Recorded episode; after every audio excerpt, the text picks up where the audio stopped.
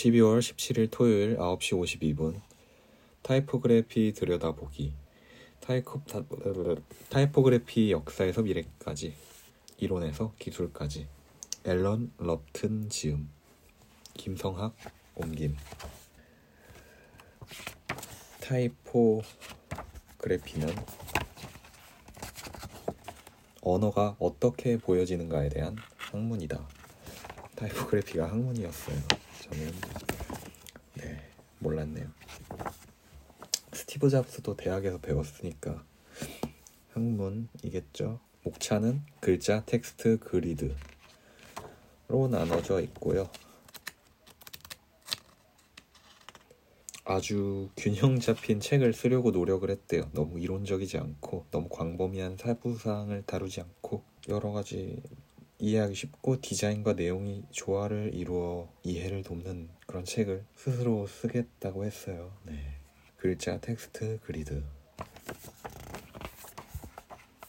초기에 텍스트가 어떻게 되어 있는지는 첫 단락에서 소개하고 두 번째 단락 텍스트에서는 어, 글자들이 큰 형태로 확장시켜서 색 밀도, 윤곽이 끝없이 조정될 수 없는 있는 영역이나 질감이라고 합니다. 그리드는 공간적 구성, 타이포그래피는 내용을 형성하고 물리적 형태의 언어를 부여하고 메시지의 사회적 흐름을 가능하게 하는 무엇인가를 하기 위한 도구다.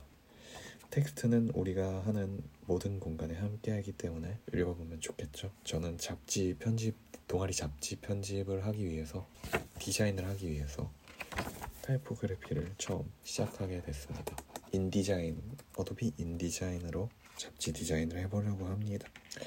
본문과 캡션에 적용된 글들은 두꺼운 획으로 구성되는 반면 제목이나 헤드라인에 디자인된 시각적 크기는 섬세하고 서정적인 형태를 가지는 경향이 있다. 섬세하고 서정적인 형태의 서체들은 크기가 큰 경우에는 보기 좋으나 작아졌을 때는 허술해 보인다. 32인치 모니터에 보이는 12포인트 글자는 매우 작아 보일 수 있는 반면 인쇄된 책 위의 12포인트 글자는 벙벙해 보이거나 커 보일 수 있다. 디자이너들은 글자 형태의 규모를 통해 계층 구조와 대비를 만들어낸다. 규모의 변화는 시각적 대조와 운동감, 그리고 깊이를 만들고 중요한 정보를 순서대로 계층 구조를 표현하도록 돕는다. 또한 규모란 물리적이다. 사람들은 대상의 크기를 그들의 신체 크기와 환경과 연관하여 직관적으로 판단한다. 미세한 글자 크기 차이는 디자인을 자신감 없고 밋밋하게 보이게 한다. 규모 대비가 적절하게 이루어진 경우 강한 대비를 가진 글자 크기는 생동감과 단호함 그리고 깊이감을 준다. 자신 있게 대비를 주어가지고 의미를 전달하라, 계층 구조를 전달하라, 표현을 하라 이렇게 받아들이면 될 것 같아요. 애매하게 줄 거면 차라리 주지 말던가. 드디어 서체 분류, type classification. 저는 사실 서, 서체 분류를 조금 더 체계적으로 배워가지고 글자를 선택하는 데 있어가지고 직접 하나하나 대보기보다는 어떤 이론적 틀에 맞춰서 하면은 좀 더 빨리 작업을 할 수 있지 않을까. 그리고 전문적인 티도 조금 나지 않을까 해서 타이포그래피를 배우고 있어요. 옛날의 활자는 현대적인 활자체보다 아니 아니 아니 아니 인본주의적 활자 디자인은 손글씨의 동작과 밀접하게 관련이 돼 있지만 과도기적 활자체와 현대적 활자체는 그보다는 더 추상적이고 덜 조직적이라고 해요. 이 세 가지 주요 그룹은 문학과 예술에서의 르네상스, 바로크, 계몽운동기와 들어맞는다고 합니다. 그러니까 현대에 올수록 좀 더 추상적이고 덜 조직적으로 되었다. 이렇게 이해하면 됩니다. 고전적인 글씨체로는 사본, 바스커빌은 과도기석 서체.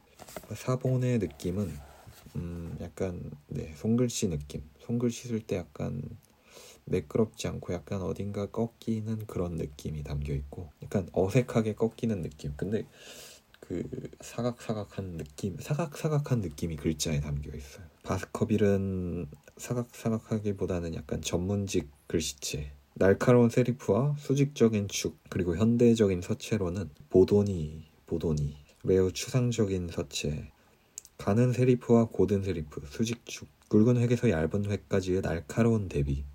아, 약간 A를 쓰는데 왼쪽은 엄청 얇은데 오른쪽은 엄청 굵게 돼 있어요. 그리고 클레 런던 글씨체는 19세기 광고에 사용하는 글씨체라고 하는데 하려고 만든 글씨체라고 하는데 약간 이집션체 혹은 슬라브체 무겁고 널빤지 같은 모양의 세리프 길산스는 인문주의적 산 세리프체 20세기에 일반화되었는데 A자의 작고 경쾌한 카운터와 성 굵기의 서해적 변형 음...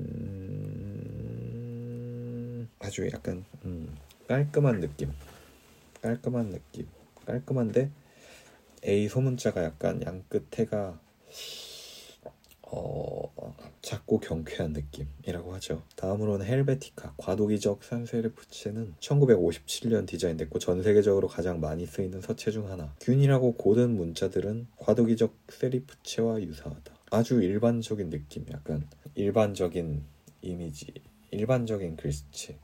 Ordinary라는 단어랑 어울리는 글씨체인 것 같아요. 다음으로는 퓨추라, 기하학적 산세리프체. 퓨추라는 O에서, O는 완벽한 원형이고 A와 M의 뾰족한 끝은 날카로운 삼각형이다. 퓨추라, 퓨추라. 완전 동글동글한 동글동글 동글동글하고 어, A는 완전 뾰족하다. 그러니까 동그라미 삼각형 네모 그런 느낌으로 만들어진 글씨체라고 보시면 돼요. 헐, 클레런던, 클레런던, 클레어던. 전 클레어던인 줄 알았는데 클레런던이었네요. 지금까지 클레어던으로 알고 있었어요. 길 산스 헬베티카 어 헬베티카 아 Helvetica Helvetica가 진짜 기본적으로 쓰이는 글씨체죠.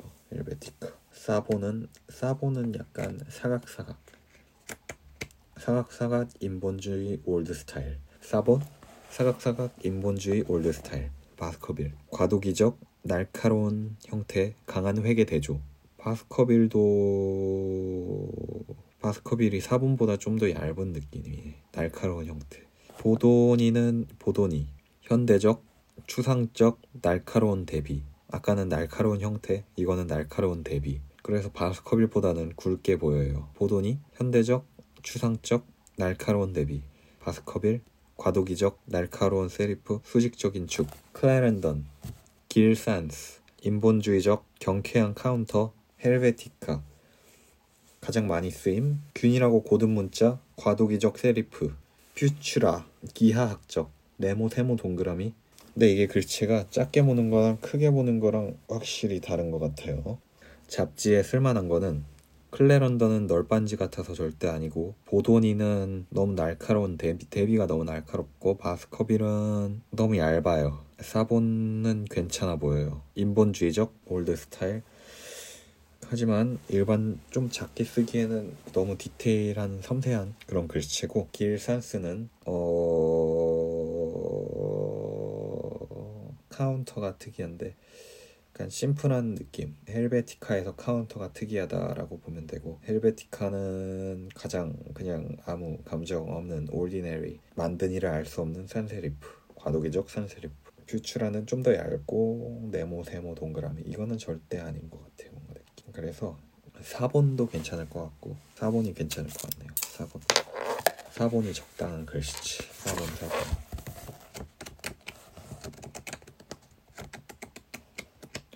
시리아 내 방 불 켜줘. 시리아